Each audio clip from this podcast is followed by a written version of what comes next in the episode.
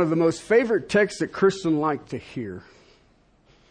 There is no greater theology than what we are dealing with, and Christians around the world line up longing to understand with greater depth the doctrine of giving. so, uh, that's where we're at. Second Corinthians chapter 8, first eight verses we've been moving through.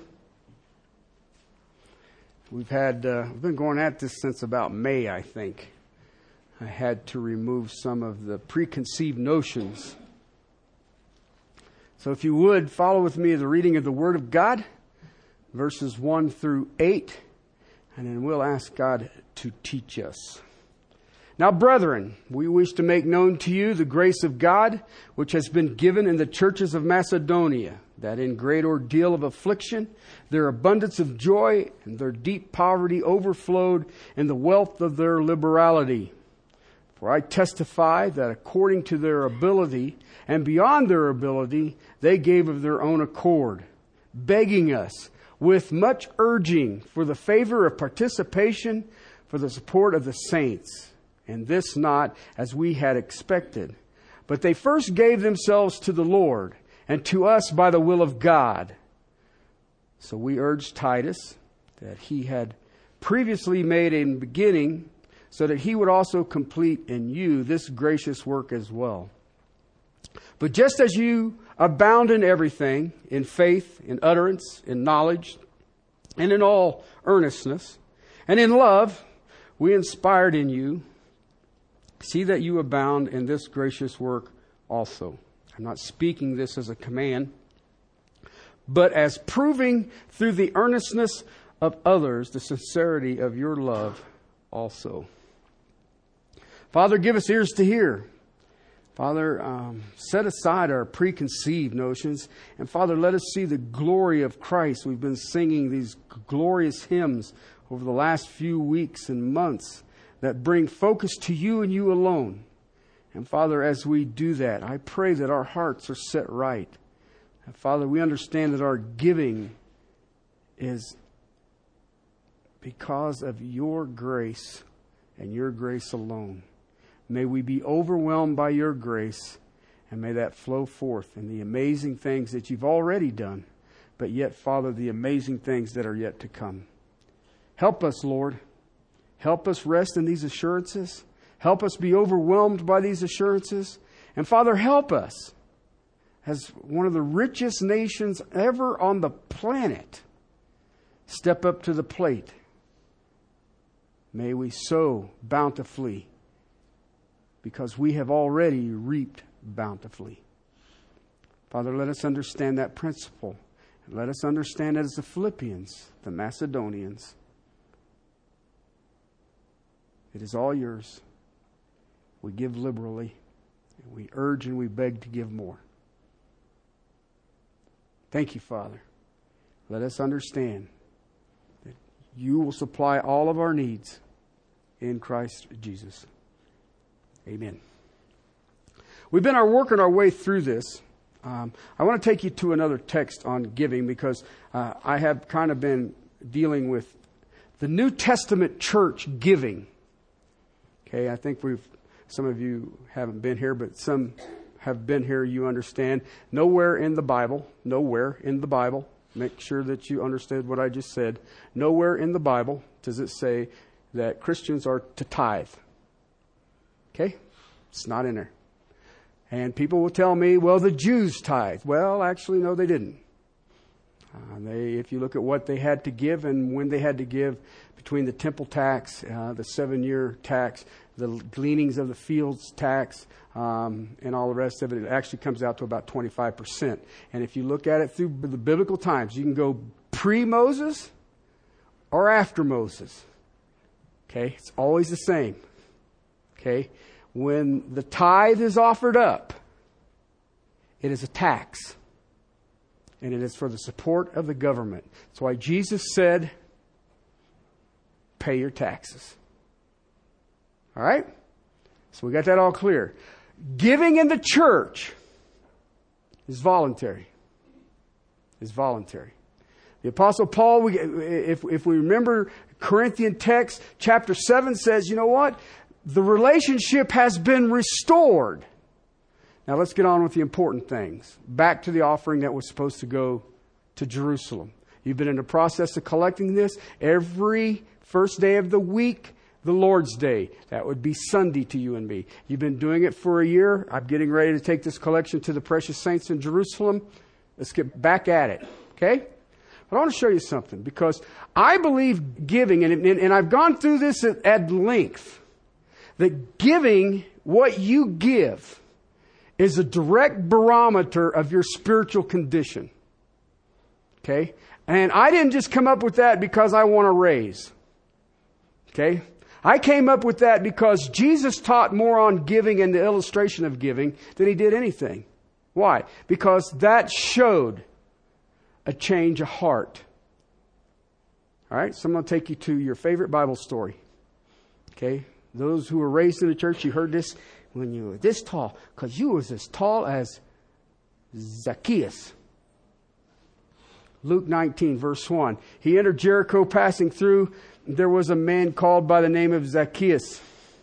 He was the chief tax collector and he was rich. Okay. The phrase there, the chief tax collector means that his area, he was the grand poobah over all the tax collectors. Okay?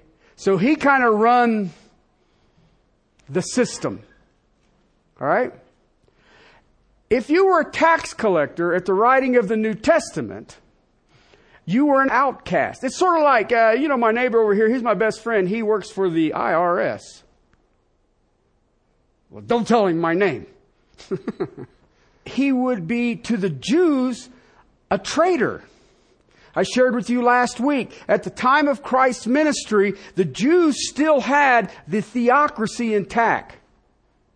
Okay, so what Moses had written that the Jews were supposed to give to the support of the temple and the Jewish government was still intact. But the Jews were truly blessed among men because they were occupied by the Romans, so they had to pay the Romans tax too. This made them all mad. They didn't want to pay the Roman tax. And I, I went through that last week. He was a chief tax collector. Zacchaeus was trying to see who Jesus was and was unable because of the crowd, and he was small in stature. I think there's a little song about that. A little Zacchaeus, something like that. Yeah, whatever. I wasn't raised in the church. I didn't get that. okay? I just remember somebody singing it one time, and I was like, who made that up? Anyway. So he ran on ahead. He climbed into a sycamore tree. And I always thought that was fascinating because he climbed into a sycamore tree. Here is the grand poobah of tax collectors, and he's climbing up in a tree so he can see. That's, isn't that humbling? I don't know what that is that. I mean, look, the tax collector, cut the tree down. No.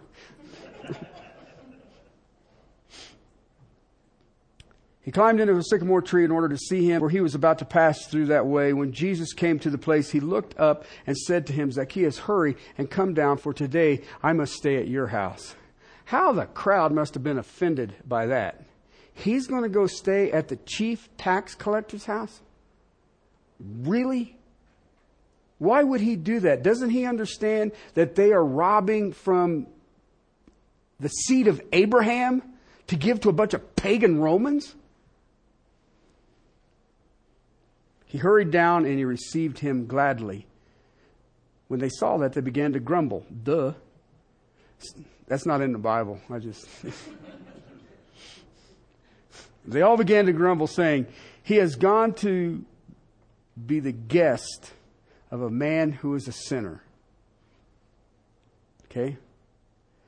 Zacchaeus stopped and said to the Lord, Behold, Lord, half of my possessions I will give to the poor and if I have defrauded anyone anything, I will give back four times as much. Okay, now you know what's key about that verse is?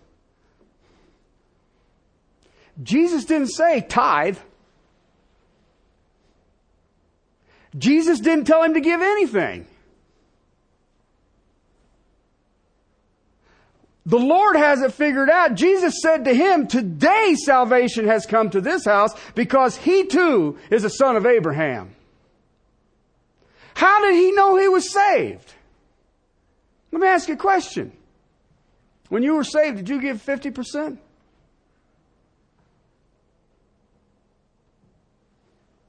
He understood what happened. Zacchaeus did. I have eternal life. Whoa! And if I've defrauded anybody, I'll pay them four times back what I've defrauded them.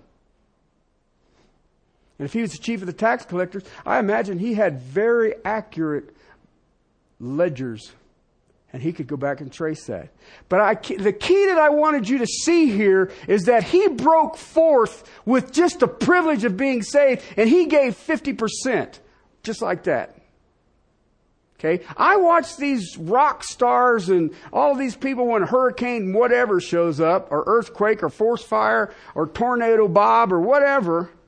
It happens, and they all say, well, I'll do a free concert, and everybody that buys a ticket, we'll give it to them. That is having absolutely no effect on their lives. They're going to go do a free concert. Is it going to be a 13 hour concert? What is it going to be? They're not giving. Why don't you just give 50% of your personal possessions, Bruce Springsteen? That would probably be more than the concert's going to raise. I grew up with a concert, some of you may or may not know it. It's called the Concert for Bangladesh. Bangladesh had had a, uh, a normal weather pattern and there was flooding, and people were starving to death, and everything was being washed away. George Harrison, one of the Beatles, decided he'd call on all of his buddies. And they would do a concert, they'd do a movie, and they'd do an album. I know, what's an album? But anyway, it used to be these big things. So us guys who still can't see. And they had, they brought the guns out. I mean, you go look at the list of performers that performed on that, uh, it will absolutely blow you away. They raised, for the concert of Bangladesh, about $17 million, which in 1970s is a little more money. Okay, do you know how much of that made it to the nation of Bangladesh? Zero. They were sued. they got sued. And they couldn't distribute the money. They hadn't got the right permits to do the concert. They hadn't get this. They didn't do that. None of the money ever made it out. And they even, George Harrison was sued for about 10 years for the uh, uh, publishing rights for the album set. You know, he was selling the albums. And you got Eric Clapton. I mean, there's guys there. You're sitting there going, all of these guys on one stage together. And um, now there was some weird stuff. Ravi Shankar was there. And I bet I can play a sitar because I've listened to it. Really? but can you play that same tune again? that's that's the thing. But uh, you know, so that, but I look at that and I think by the time the legal fees were done, it was like in the mid '90s, about $125,000 was released. Okay, but that gave birth to the benefit concerts. Something bad happens, let's have a benefit concert. I will play for free. Okay? And that's a sacrifice. Why? See, Zacchaeus steps up and says, I will give you half of everything I've got. And according to Luke's text, it says he was rich. So that was a lot of money. But he also understood that salvation had come and his heart has changed. Your giving should be out of your heart. 2 Corinthians 9 6 says, If you sow bountifully, you will reap bountifully. But you're also warned, if you sow sparingly, you will reap sparingly and it is spontaneous. Jesus didn't set Zacchaeus down and says, now if you want salvation, I want 50%. He didn't set Zacchaeus down and say, you need to go pay the temple tax. He didn't tell him anything like that. He watched a man's heart change and his heart said, here's what I'm going to do. And if you think about it, you can tell the attitude of your heart, the action of your heart, just go through the register of your checkbook. You can see how you're acting. You can see what's priority in your life.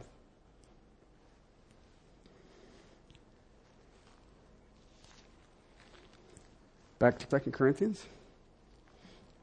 We've looked at this in, in, two, two spots. We had looked at because, see, the Apostle Paul gives us an illustration here. Um, one of the best ways to teach is through illustration. And so he's teaching it on the Macedonians. The Macedonians were in the, poor, the very, very poor of the Greek peninsula. Mas- uh, Greek peninsula is cut into two. The, the top half of it is the Macedonians. That's where a guy named Alexander the Great showed up from. Okay, the southern half is down where you got Athens and Corinth. That's Achaia. Okay, now those were the affluents. Okay, the, the, the, the Olympics were where? in Athens. So you had, that's, that's where the affluent people were. And so he's telling the Corinthians, who had the Isthmian Games, which to, were to compete with the uh, Olympic Games. And anyway, so they've got all of this going on. They've got all this money coming in. And then you got these poor people in Macedonia. You basically have three churches. Church in Philippi, Thessalonica, and the Bereans. Okay? And it says, by grace, God's grace, they gave. And it was never based on their circumstances, verse 2, under a great deal of affliction, deep poverty. But they gave with joy. Why? The word there you see liberality, single focused. Think about that for a second. If you're single focused, what do you do with your money? Okay. One of the, listen, we got an industry that, you know, I, I can kind of argue with some of this. The, the New Testament didn't have the, an industry that is out there killing us. It's called advertising. Everything you got to have is a need. You've got to have a new one. You know, I thought if you could get a, a, a can, an aerosol can of new car smell, and you just use it every three months, you won't be buying very many new cars. Still smells, oh, it's getting a little stale. Let's put the spray in there. And I would probably be a wealthy man. Yeah, maybe not. They gave out of their poverty. They were generous. They gave of their own ability. They were sacrificial and they were as purely voluntary. They were not under obligation. Last week we looked at it in verse 4. He says that the Macedonians begged us, they pleaded with us. With much urging, with much exhortation. They were unrelenting. We want to help more. See, that's my goal. To get you guys to beg to give more. I have my work cut out for me. Why? They wanted the favor of participation and the support of the saints. So I show you those pictures. I look at those three ladies that go to the orphanages day in and day out, and those little kids, a lot of them are handicapped. a lot of them have health issues, and they've been abandoned. Some of them, in Russia, it's kind of weird. If your mom and dad are drunks, the Russian government take your kids, and you don't get a. They don't give you a trial or a hearing. If if you've got several been arrested for public intoxication or drunk, well, not, very few have a car, but if you've, you've had that a couple of times, they find out you got kids. Them kids are gone. And all they do is throw them in an orphanage. Okay? That's all they do. Okay, if you have a child born and it has uh, anything from a cleft lip to Downs to you know anything like that, um, goes to the orphanage. The parents don't want it. We don't have the resources to take care of this, so goes the orphanage. So here you've got these castaways, children, and you've got these three women who are spending day in and day out trying to reach these kids for Christ. Okay? And that little breathing machine, I think it's about $750 here in the United States. They can get it in Russia for 100 but they didn't have the money for it. And we ended up buying nine. See, that's, that's a privilege. That is a privilege to watch. You know, I look at these churches, these pictures. Go look at these pictures. I want you to look at them. I want you to look at Pastor Paul's church. It's the lime green walls. Okay, it looks like a bad swimming pool. Okay. But go look at those churches, and I want you to look at the number of people who are in there and think about this. We are their only support for that church. And they got a few hundred, 300, 400 people in the churches. Go look at the gospel parades that they've got to these other churches out there and the roads that they're doing. And it is you and I who are sending our money monthly that has helped support that. We'll be getting reports here on the summer camps um, that we're going through July and August in Orel. And that's all geared for kids who have never heard the gospel. Okay? And the church does it. We pay for the food and the Bibles that are given out. That should thrill us. That should bring us great joy. Because you know what? This town right here is tough hoeing. I can go get a comedian. Maybe I can get Eric Clapton to come in and play Amazing Grace. I'll pack it. If that don't work, I'm going to get a big screen TV, a bucket full of beer and free hot dogs, and we'll watch the Broncos. And we'll call it evangelism. That's the only thing that works in this town. Don't ever call them to take up their cross and deny themselves. And yet, I go look at these countries, they don't have anything else. They don't have anything else. They were begging to support the saints. Okay? Which brings me to one of my hot button issues. Verse 5. And this, not as we had expected, but they first gave themselves to the Lord and to us by the will of God. Okay. The phrase you see in the original language, and this, is referring to, I want to go a little farther into the Macedonian giving. I want to go a little deeper into what it is they're doing. I want you to look a little closer at the Macedonian example. It's like, by the way, there's another thing about their giving. And this is actually beyond everything else. He makes a statement. We did not expect this. Okay? It's, it's not as we had expected. And he says there, but they first gave themselves to the Lord. Okay? They first gave themselves to the Lord. This is more than we expected. This is more than we asked. Remember what I told you the word liberality means? Single focused. Single focused. You, when you look in our lives right now, you live in two spheres of influence. Okay, every one of you.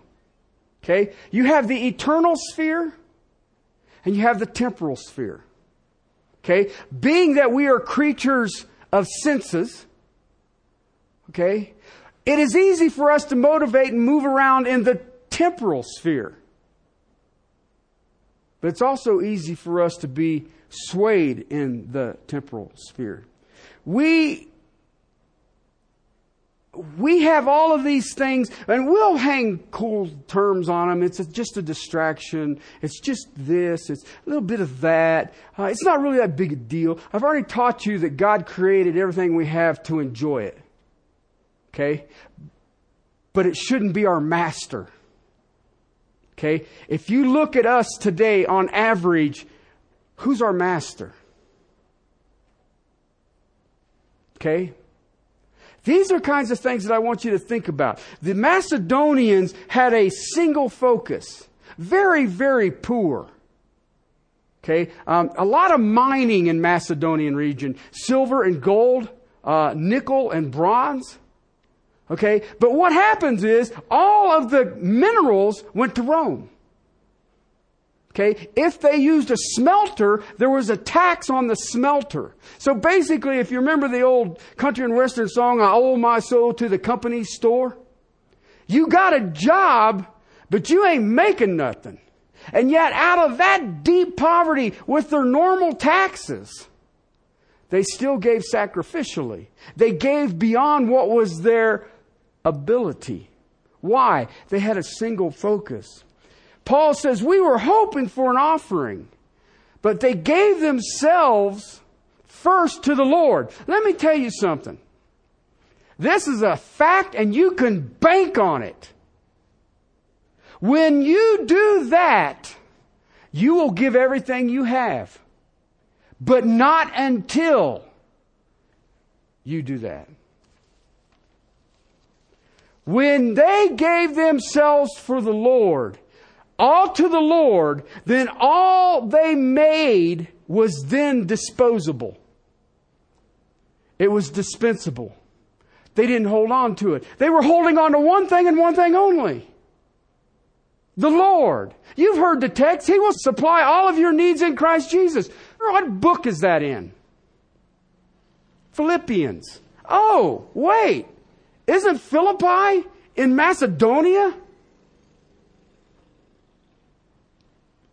It was all available.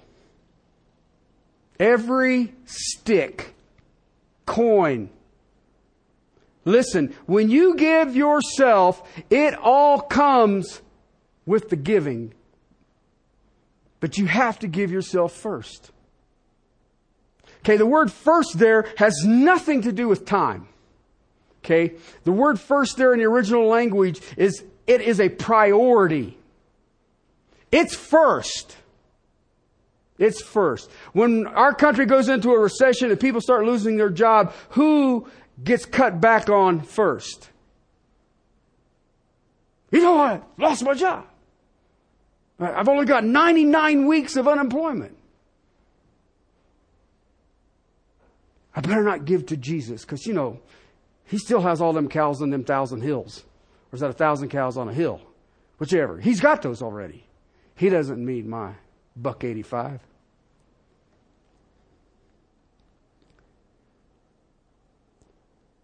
The priority of the Macedonians were the things of God. He knew that the saints, they knew that the saints in Jerusalem were struggling. They were poor. They were poorer than the Macedonians. They were outcast. What he says. They gave of themselves to the Lord. The leading issue, proton, gave self to the Lord. That was the leading issue. Primary thing. First thing first. This is the perfect. Now listen. This is the perfect. Okay. This is the supreme act of worship.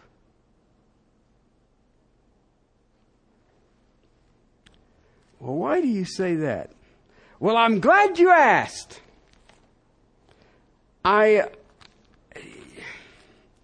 I hear a lot of stuff today about worship. Okay?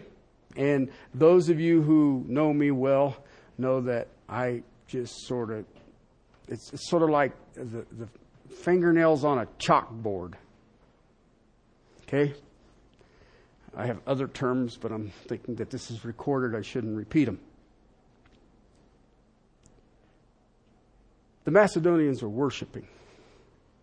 And I know they were worshiping because of what they were giving. Okay? I'm going to take you to a text that is often, we like to use it, but I don't think at best we're abusing it. Um, if not, we're just confused about it. It just sounds so cool that I'll just say this. Romans 12. Romans 12. 1 and 2. Therefore, I urge you, brethren, by the mercies of God, to present your bodies as a living and holy sacrifice acceptable to God, which is your spiritual service of worship. Is the Greek syntax there mean the band? Is that what he's saying there? Is it contemporary or traditional? No, it's godly. I hear people, well, I worship on Sunday. I don't see a day in that one. I don't see a day in that. We were created to worship. Look at us. I mean, look at lost people. Uh, you can have a Sunday afternoon snowstorm piled up this deep and somebody got a wind chill of minus five and 76,000 people are going to go sit in long underwear. What? You know, they don't have heated seats in that place. And every time I go, we get slaughtered. I guess somebody give me a free ticket and it's like, what do you mean we're down by 41? That's every time I've been there. We got a new record point spread at Mile High Stadium. Well, I feel blessed. But they're worshiping. When we give ourselves as the offering, we worship. Let me tell you something. I love you all dearly. Um, if you're not doing that, you've never worshiped. Uh, not my fault. Paul wrote it. When we offer ourselves all that we are, all that we ever hope to be, it is unconditional and it is unreserved. In my Bibles, you always know my Bibles. They have three phrases in there no reserves, no retreat, no regret. You'll know that's my Bible. If you open it up to the cover and it says no reserve, no retreat, no regret, you know that's Terry's. You know, my kids think I'm joking when I say I'm going to leave with a zero sum game. I came in with zero. I plan on leaving with the exact amount. Oh, Dad. they think I'm kidding.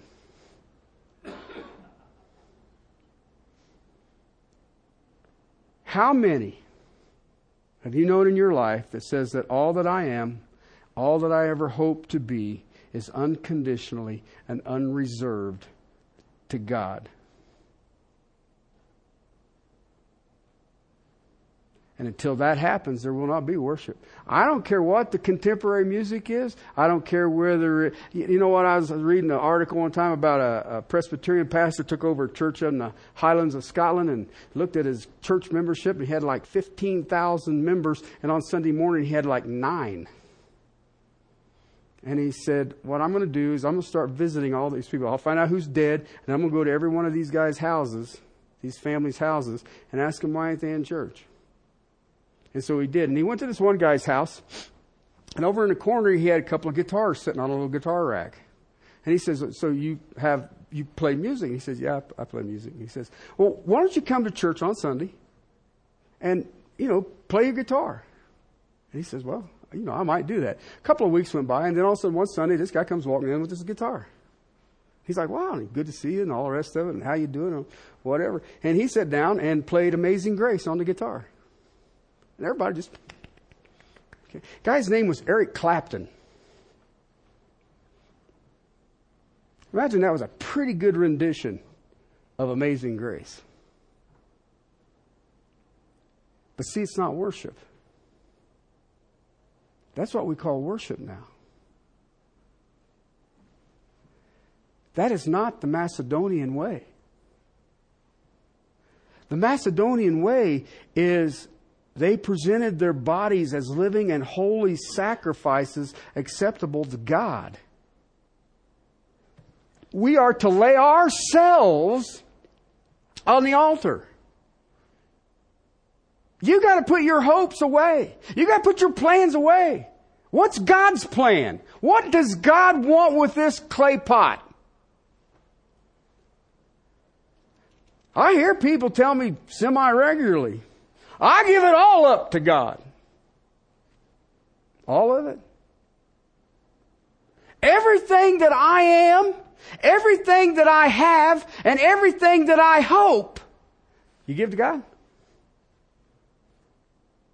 See, the key to this thing is, is sacrifice. Do you understand what that word means? It is something dear to you.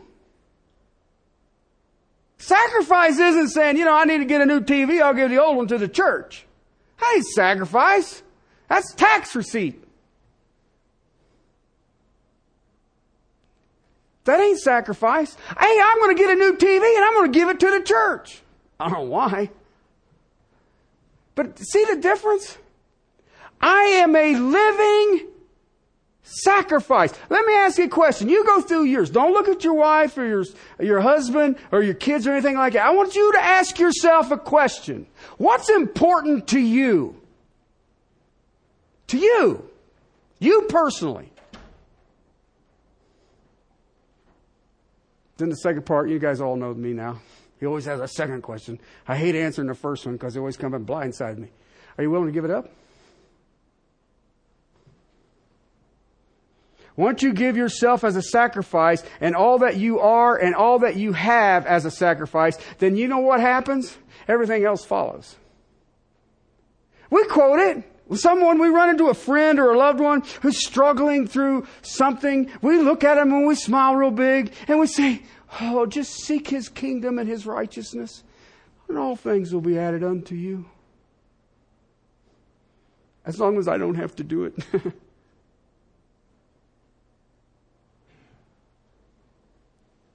See, that's where the Macedonians were. The Macedonians freaked me out. I've been going through, I'm doing kind of an overview on sanctification on Sunday night, dealing with First Thessalonians. I've been spending a little more time uh, in the book of Acts dealing with the Bereans and, and of course, uh, Philippians. They're amazing people.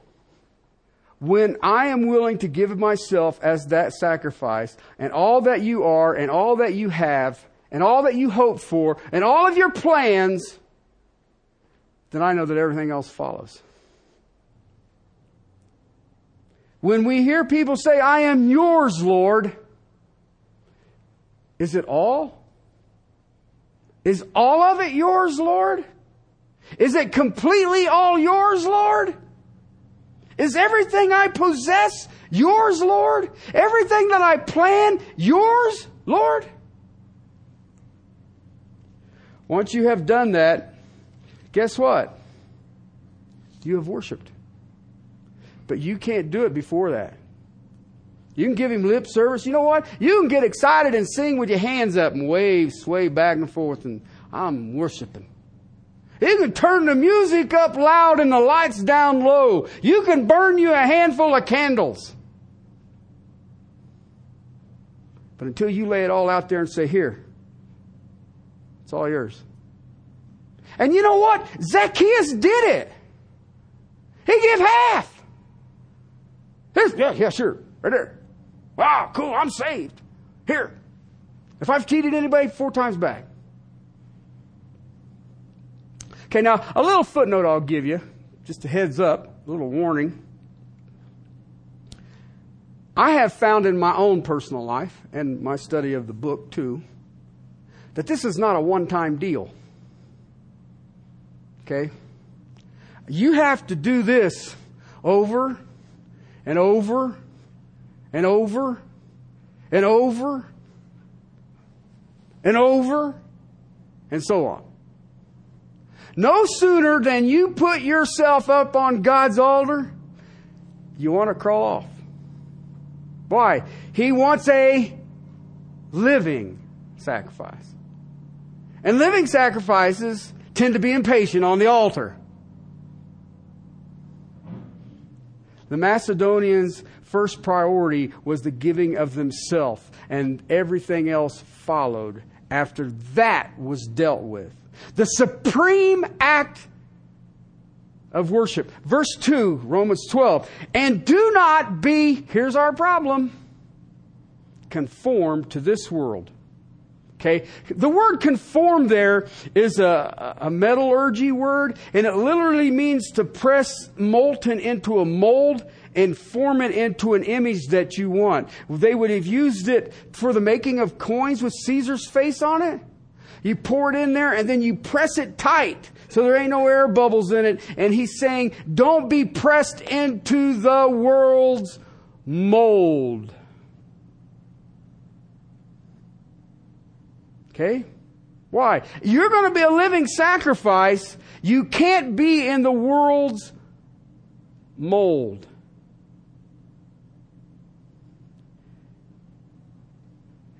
Don't be conformed. Listen, how easy. Okay, now do your own evaluation. I'm going to let you ask yourself this. How easy is it to be sucked up in the materialistic realm?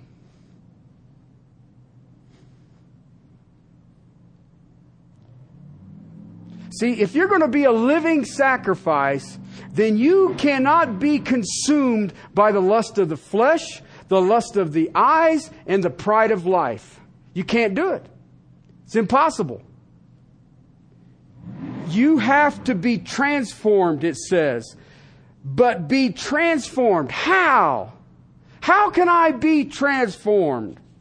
By the renewing of your mind. You need to think another way. Instead of thinking of the worldly things, you need to think of the heavenly things. We are told to have the mind of Christ.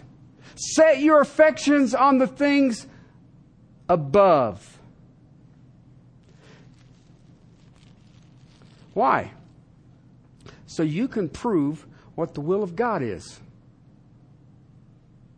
There are people running around completely useless in kingdom work because they are so attached to so many things, they can't tell what is God's plan and what ain't God's plan. How many people have I seen in my 30 years who walk forward saying, I'm going to go do this. Lord, I hope you bless it. Instead of saying, Lord, what would you have me do? As long as I, you know what? I, I watch people who deal with uh, ministry things and vacations, and I can look at them and I can tell which they spend the most energy on.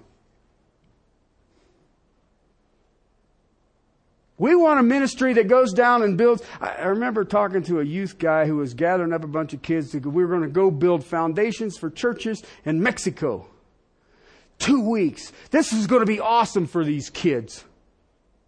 Cool. So they lay one week, they put this foundation down, cement block, dig a little ditch, put a cement block in it, cement a couple of them together, and we're done. They had a week of water skiing. You defeated yourself. You absolutely defeated yourself. I watched youth in Russia, snow piled up this high. You walked around, felt like you were in trenches everywhere you went, colder than bejesus. However cold that is.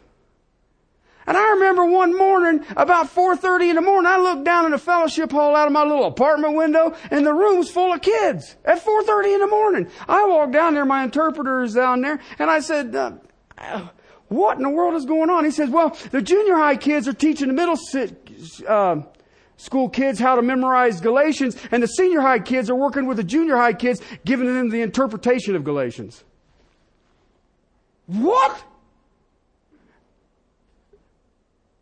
How did they get here? They walked. Do you know that nobody turned the heat on outside? What's important to him? He says, You should bring your youth group over. no, I shouldn't.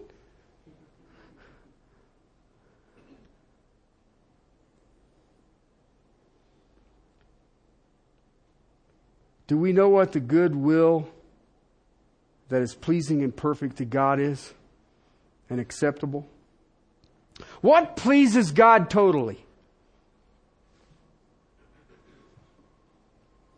You know what does? It's easy. I just gave it to you. Sacrifice of self. Okay, now please understand the word sacrifice. Because we all say, I gave myself to Jesus. Does he know it? Well, uh, let me guess, he didn't unwrap the package. We are a royal priesthood, Peter tells us, and we are offering up holy sacrifices. Go read Malachi and look at what happened when Israel decided they're not going to give God the best because, you know, we've got to keep the line, the bloodlines clean in our herds. And you, we don't, so we'll give God the maimed, the crippled, the blind animals because, you know, He's not really that big a care because, see, that ain't no sacrifice. And God says, guess what? I ain't talking to any of you for 400 years. There are people walking around in the church today who are deaf as a post to the things of God because they have not sacrificed.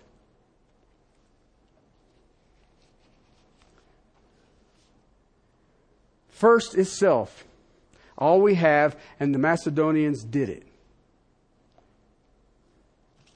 Okay? The requirement is don't be conformed to this world. Don't be conformed to this world. And transform your mind. Spiritual, godly way of thinking. What? Reject the world, accept the mind of Christ. The commitment to His will. Am I committed to His will? Your will be done on earth as it is in heaven. Really?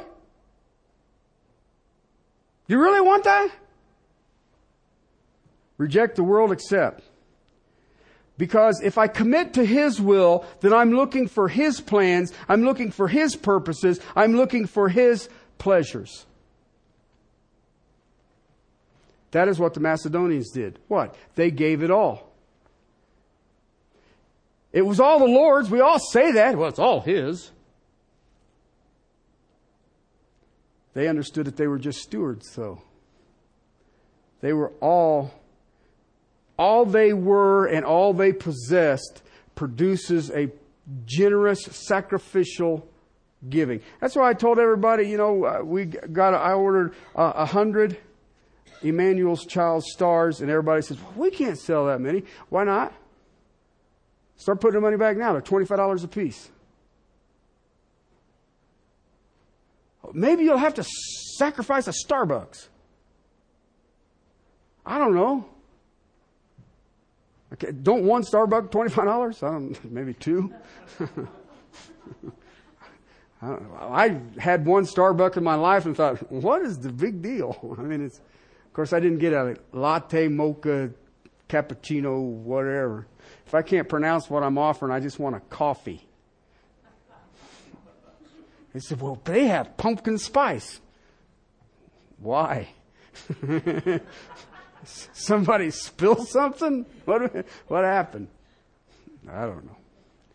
Brothers and sisters, I, I share this with you because biblical view of giving giving is worship. Okay? And what you give to the eternal things is a view of your worship or lack of. The stuff that I see in the body of Christ today that is called worship is not sacrificial, nor is it not, it, is conformed to the world. This is what the world says. And now I'm not a theologian. I'm definitely not a Greek scholar. But when I look at the definition of blasphemy, it says to say something about something that ain't true. That's blasphemy. An awful lot of our worship is blasphemy. And I pray that all of you don't step into that boat. But now you're all guilty of knowing what true worship is. Aren't you glad I helped? Okay? And if you're not doing that, that's between you and him. That's between you and him. I've had three or four different pastors, four different pastors tell me you cannot teach Christians not to tithe. He says you try to teach them to tithe, and then anything above that is more generosity. And I said, I understand your premise for that, but it's not biblical. Give voluntarily, proportionate for what you got. I mean, some of us got more money than others in this room. Give to what you got. But I'm going to ask you a question, and I'm closing it with prayer. Do you worship? And I showed you there's only one way to worship. And I, tell, I will tell you this right now. Once you accept that, you will know a freedom that you have never comprehended. But it will not happen until you say, Not my will, yours be done. Father, to your glory and praise, thank you. Thank you for the Macedonians. Father, thank you that even today, 2013, there is a strong, vibrant church in Thessalonica. I still stand in all of that. Your name has never left that area because of the hearts of those people. I, that's what an awesome God. Father, may we, each and every one of us, called by your name, be sacrificial. Father, understand it ain't about us now. It ain't about what we want. It ain't our powers. It ain't our passions. It's yours. Father, may, if we need to be worked on, Father, do it through the vigor of your Holy Spirit, the power and the authority of your written word. And Father, may your glory be seen through your people. Thank you, Father. Thank you for the privilege of worshiping in spirit and in truth. And Father, may we become known as the Macedonians to your glory and praise. Amen.